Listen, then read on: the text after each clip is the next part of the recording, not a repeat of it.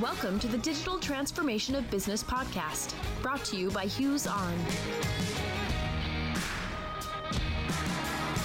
All right. Uh, hi, this is Curtis. Um, we're back for another episode of the Hughes On podcast, uh, joined by my friends Mike Tippett and Chuck Keeler. We're here to talk about a couple of pieces of content we received recently that we think are really valuable to our listeners, uh, more specifically called Getting Stakeholders on the Same Page, uh, talking about the role and value of video for communications and employee training. Uh, this will be the first part of a two-part podcast series, so we'll uh, go ahead and get started. Uh, these reports are written by Randy Palubiak. Randy is a digital media business communications expert and strategist, and he works for the Enlightened Management Group. He runs the Enlightened Management he runs Group. He the, is the Enlightened Management is, Group. He is. I've known Randy for about sixteen years right now. Right now, sixteen years. He's awesome. Yeah, he's been an absolute pleasure to work with. I know that, Chuck, you and I went down there actually a little over a year ago and actually uh, did a little video, a viral video series with him as well. So it's been, he's got a lot of informa- a lot of uh, a lot of uh, expertise in this space, and so it's been fun to work alongside him. So getting stakeholders all on the same page, right? I mean, uh, let's talk about that for a minute. He jumps right into it there uh, in the first part of that, and he talks about how the media manager, he says, you know, the media manager needs to do this and do that.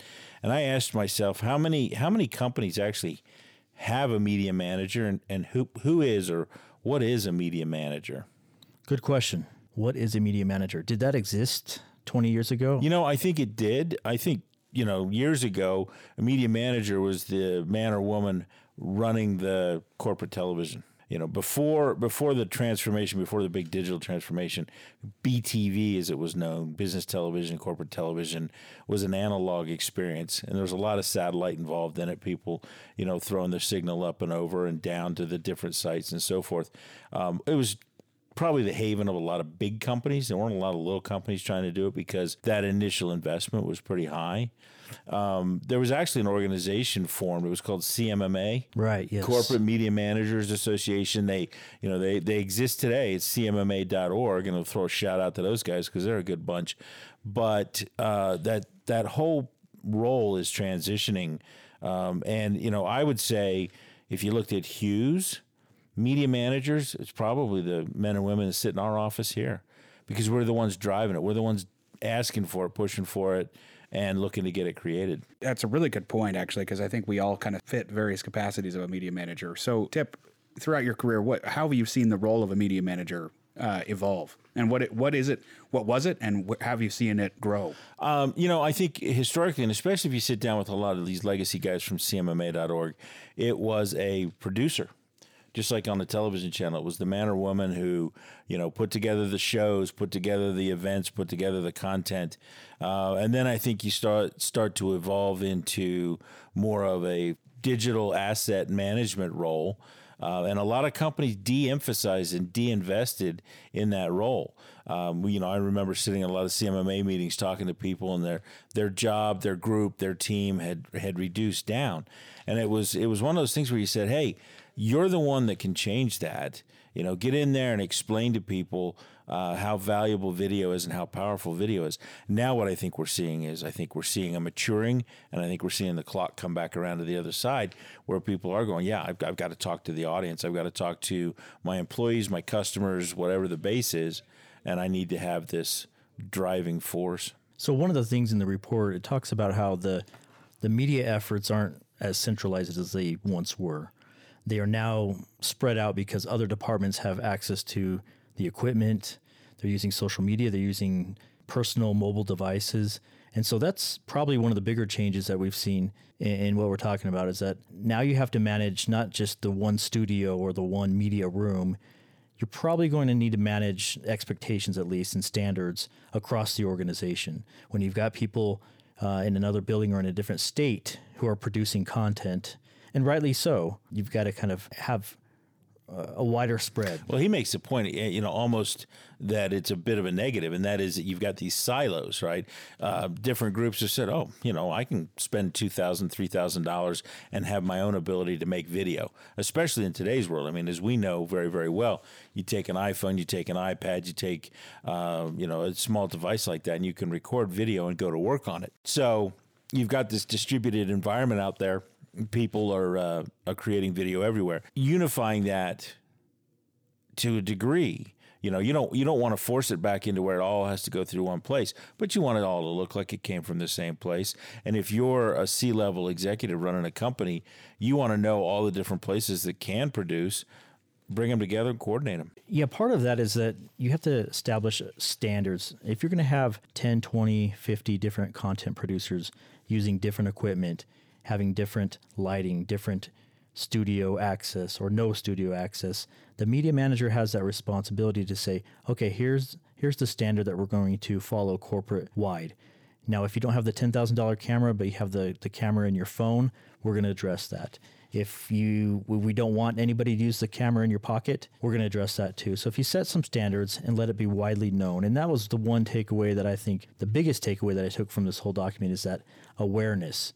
There might be all the wonderful media equipment and everything in the world in your department as a media manager, but if the rest of the organization doesn't know about that and doesn't know what the expectations are, you need to get out there. Raise your hand and shout. Don't hide. Well, especially, too, is they, they need to have access to that stuff, too. Whether or not they know about it, it's if, even if they do know about it, they got to be able to access it. If they can't share their thoughts with modern technology, across modern technology platforms, then I don't know what good it is anyway. So, yeah, because in, t- in talking to Palubiak several times, um, he talks about, you know, how, I mean, and Tip, you mentioned it too, uh, about silos. You know, it's not knocking them down. It's just bending them over slightly so you can get access into different departments. Yeah, Randy and I were talking one time, this was uh, some number of years ago, about about this, and, and we both likened it to um, Mac users in the nineties. Right. You know, we, we were these guys that we, we went out and we bought a Mac and, you know, we quietly used it at work. And we didn't know that there were four other guys on the same floor or, or, or men or women that were using them. But then along come Mac user groups and stuff like that. We start to get a little uh, strength in numbers and we start to realize that, you know, we're not the lone island. I think the same thing's true. In fact, I, I've thought often about trying to organize, you know, what I refer to as a special interest group or a S I G inside the organization. Hey, are you interested in video? Are you doing video as part of your job? Hey, let's get together. You know, let's let's do a video conference call once a month or, you know, every six weeks and just talk about the projects that we're doing, the ideas that we're doing, and, and share ideas. C M M A, again, I keep throwing the name out there, but the C M M A guys, that's one of the key things they do when they get together is they share highlights of the projects they've done over the past year. And that's the beauty of media, right? It can it can spread across the silos. Well, and that's that's another thing, uh, you know, you you sort of touched on right there, and that is video in the corporate world today is not just about recording YouTube videos or, you know, commercials or anything else like that. It's video conferencing. The the whole idea of, you know, having stuff on the screen um, is all coming together. And one of the things that that means is is that the the responsibility for that is shifting, where the media manager back in the day, you know, he or she was responsible for the studio, was responsible for the uplinks, was responsible for all of that equipment and gear. Now it's shifting to I T. It's I P equipment and it's I P networking. And so the I T organization is taking ownership of that. And it's not a bad thing. Yeah, I mean, I, I know one of the statistics that that grabbed my attention in this uh, in this document was talking about the sixty-one percent of business leaders, they find that, that the key to greater success is collaboration of functions across departments. I think collaboration is going to be a corporate topic uh, that's going to pop right to the top of top-of-mind studies uh, going out of twenty nineteen, going into twenty twenty. Look at what we're doing right now. We're you know we're we're beginning to use Microsoft Teams. Right. Where we, you know, that was selected and, and all it's doing is it's allowing us to be more efficient in our collaboration. Video conferencing, we've been doing that for a few years now. It's certainly being adopted a lot slower than I ever thought it would. But the idea of, you know, seeing your colleague on screen, your remote colleagues on screen um, is a great thing. But collaboration is, wow, it's the next step, right? The documents, the information, the notes, the, yeah. the drawings, everything are right there in that virtual room. You drop in and you're just in the middle of it. You don't have to remember, oh, yeah, let's see, Chuck stored that one or it's on that third email. Remember, we get version six, not oh, version yeah. five. No, no. No, no, we just keep it all. And then you get something cool like what we, you know, like what we're working with. And wow, we can we can co-edit. We can both be in the document at the exact Somebody's same time. Somebody's drawing something on. And making changes here and making changes there. And you it watch just, live updates. Yeah. Yeah, it's really wild. In. Yeah. Yeah. You know, Cisco and Microsoft both have created what they call Teams products. You got Webex Teams, Microsoft Teams, and I'm sure there's others out there, but that's it. That that Teams product. I don't I don't want to get pulled down into the the software or the technology. It's that collaboration. Marketing teams long have done, you know, let's go in the conference room, you know, close the door, we're going to, you know, we're going to bang out some ideas and we collaborate, right? None of us ever kind of come up with the one solution, but you take what he said, what she said, and what they were laughing about, and all of a sudden they merge into one really, really great idea. I like that, yeah. Curtis, one of the th- one of the you you you like to talk about the statistics coming out of this report.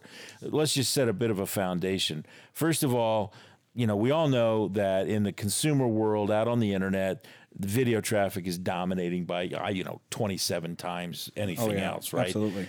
Well, in, in here, you know, Randy's report says eighty-two percent of the traffic is I P video. Or will be by twenty twenty-two. eighty-two percent of the traffic will be I P video. But it's consumer and business. The business world is just drafting right behind that. You know, we're all at home at night watching Netflix and Hulu and catching up on the stuff that we want using I P video.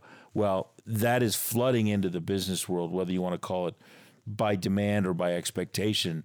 Uh, and I think that's phenomenal. I just, I really do. You hit on something. It's getting everyone in the business on the same page quickly and, and without having to go sit in a meeting, without having to go watch a PowerPoint. They can sit there when it's convenient for them and access the content that they need in real time. So, I mean, that's to the very point of the very theme of this article, is getting everybody on the same page. I thought it was interesting that it says, uh, WordStream reports fifty-nine percent of executives say they would rather watch a video than read text. And that's executives. That's right. Executives. Uh, yeah. So the number's much higher with the general uh, I think so. Yeah. population. Yeah, because, I mean, for a long time, we all assumed that an executive wanted like a half-page summary. You know, just just boil it down for me. But no, they're like they're, they're, they're like the rest of us. Let's let's watch it. Well, yeah. And more than likely, they're going to be, especially if they have a video that they can access it, they're going to be pulling out their iPhone just like we are to consume that content right in their hand. Whether they're riding the train, they're in the back of a taxi, you know, they're getting ready to board a flight. They're going to sit there and consume that content in a way that's convenient to them on a device. I, I'm in conversation right now with a with a gentleman who's who's offering to provide us some some different services and help. And we've been going back and forth a little bit. And he said, you know what, send me send me a quick email. And just tell me some of the pain points that you have in this particular area. He said, then I'm going to throw together a screencast and show you a few of the things that we might do. You think about that for a few days, and we'll decide whether or not it's worth going on. And I was like, that's perfect. That's just perfect. I'll throw you four, five, six, ten bullets of things that I'm concerned about, why you caught my attention. And then he takes and makes a video, come back. So sometime here this afternoon, the next hour or two, I expect to get a little... Uh, you know, a little video back, and I, I think that's phenomenal. What if your What if your weekly report to management was a, a video? video? Yeah, uh, we like we like a tool called Vidyard. You know, we've been using that around here. I think it's great because uh, it makes it easy to email video stuff around without getting caught up on big attachments and whatnot. Man, click, record, bang, send. It's fantastic. Well, yeah, and then there's other tools that we played with, like point drives on LinkedIn, stuff like that, where you can put in little snippets of stuff to keep and and, and really get real-time analytics as to what's happening. And to your point, just the vendor you're talking about, everyone on the same page in an organization. Now you're talking about everyone on the same page across organizations. So not in, it's not intra, it's inter, it's inter, I guess. So you're going to have some collaboration. He's going to now have appreciation for your pain points and develop a solution that solves your problems. We're seeing a lot of value in sharing content right now. And we're seeing that content that is video-centric is going to be m- much more shareable than the non-video content. So I've seen this this growth in, in business and, of course, in so- social media and everything, where if there is a video worth watching, I'm going to be more likely to share it with my colleagues. And they're like more likely to share it around. They're more, li- more likely to put it on LinkedIn. I can't remember the last time I shared a body of text with one of my colleagues, other than when I needed to, I had to as part of the job. If something comes across my desk, although it might be interesting, if it's in video form, I'm ten times more likely to spread it around. Just again, to kind of help uh, as the listeners are thinking about this and how can I how can I take it to my company? How can I take it to my organization? Listen, digital collaboration, you know, video is a big part of that. And I think one of the things that comes out of the article Randy wrote here is the value of that, you know, power there. And it it Listen, it's going to eliminate confusion. It's going to improve cooperation, communication, and culture. and it's just going to bring about better business results. And if you say, you know, Randy titles these articles, uh, Getting the Key Stakeholders, who are the key stakeholders? Well, here in our company, it's going to be, you know, the executive vice president of global I T. It's going to be the I T organization themselves. And I think it's going to be a group like ours that's driving to use more video. Get those three groups on the same page, right? Expectation-wise. And and I find when I meet with, you know, when I meet with the I T organization, um, it's interesting. They they are very excited to help us, uh, very, very excited to help us and, and pick, you know, technologies and get things in built in. But they have such a unique view of our business. I don't even know exactly how to describe it, but they just have a very unique view of our business. I like the quote that says, uh, according to Forrester Research's twenty nineteen report, The Future of I T, uh, it says, quote, business leaders will move into an immersive, team-driven partnership with I T as the underlying technology becomes inseparable from the offering, experience, and financial performance. The I T team is an essential ingredient to getting things like this built out. For many, many years, Randy's one of Randy's key um, benefits or claims to fame or, or offerings when he goes in to work with an organization as a consultant is he can moderate that conversation between the business group and the I T group. Right. Whether it was Randy literally translating, this is what they mean when they say, and, you know, hey, listen, don't worry. They want to bring video into the equation. It's not going to, you know, kill email and kill business processes. So he's he's been very, very good at that. And, you know, Chuck, again, what, what you were just saying about that Forrester that Forrester piece right there. Don't talk about the technology. That should just that's just there. It's it's inseparable. It's it's bringing about the experience that we truly want. And I, you know, when I was talking a minute ago about working with the I T people, um, when when we want to sit down and chat, the vice president of I T here and I, Shah Bazzotti and I, we we open up a video conference window every single time now. We just boom. And to see each other and talk, it just makes the whole conversation so much better than, you know, emails back and forth and so on and so forth. So I, I think it's phenomenal where we're going as a company, and I think this whole um, angle and what's covered in, covered in this is, is terrific. You know, I've I've grown to appreciate and love and prefer video conference over a phone call. And that that's something I wasn't expecting to happen very quickly. Being on a few conference calls where my camera's on, everybody else's camera's on, we see each other in our different buildings, in our different offices. It seems so much more effective. The communication seems to go up. So that's just a little side note about video in, in conversation when it comes to... I mean, just think of what we got accomplished yesterday in twenty minutes. You know, we had a meeting with our the entire marketing organization yeah. on the the business website redesign. You know, we sat there and we were able to look each other in the eye and air whatever grievances may have been there, but also share excitement for what we're trying to do and make sure everybody's on aligned on the same goals. I mean, we use the same tools we're talking about, and all five of us for the, that are on that project are now on the same page. And meanwhile, and, we're looking at the same thing on the same exactly screen, on a different yeah. screen, same thing. So part of this part of this white paper by Randy Palubiak, he talks about how to get it done, how to make it work, what kind of equipment do you need. He says, along with the content, the production values, including good audio, lighting, and composition, need to be representative of the corporate brand. It made me think of an M I T study. One of our coworkers uh, was at a conference that, where M I T was talking about their study where they said production quality is typically less important to Generation X, Generation Y, but extremely important to millennials. We're at a, we're in a time right now where you can produce something that with high quality, with minimal cost. I think that's partly why the millennials expect high quality. The study says that if you're watching, if a millennial is watching a video and the production value is super poor, they tend to turn away, they turn it off, they go somewhere else. The older generation, not so much. So what does that mean for business? Well, I mean, I, I think this all comes down, at least from my perspective, this all comes down to knowing your audience. I mean, you, you look at the you look you look at the way that Apple, you know, their their their commercials for the iPhone have evolved over the years. You know, it used to be just a single image of somebody zooming in on a flower, right? But now it's all about the experience that their people are having, and their iPhone is their partner, right? Or lack of a better word, their their tool for sharing their life. And so it's, if you know your audience, and I think Apple's done a magical job of this, is they see an advertisement of somebody that's tr- driving down the coast of California, holding out their iPhone out the uh, out the window, and they're getting, having an incredible experience, and they're doing it with a, an iPhone that everybody has. And so again, it goes down to knowing your audience. The millennials, they crave information. Generation X, they crave information, but they crave it in a, in different ways.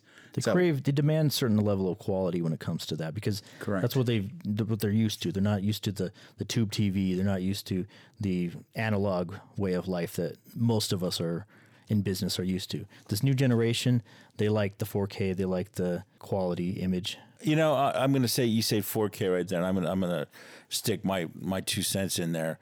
Um, I, I, I, I don't disagree with you. I would love to peel back that M I T study a little bit more and understand, you know, is it okay? Well, if it's not H D, they're they're not paying attention. But ten eighty p, is that enough? And so on and so forth. Because the one thing I will say, being a um, a department head in a corporation right now, one of the points I wanted to make in this discussion was, don't feel like you have to have four K monitors and four K cameras in order to get into this right, business, yeah. right?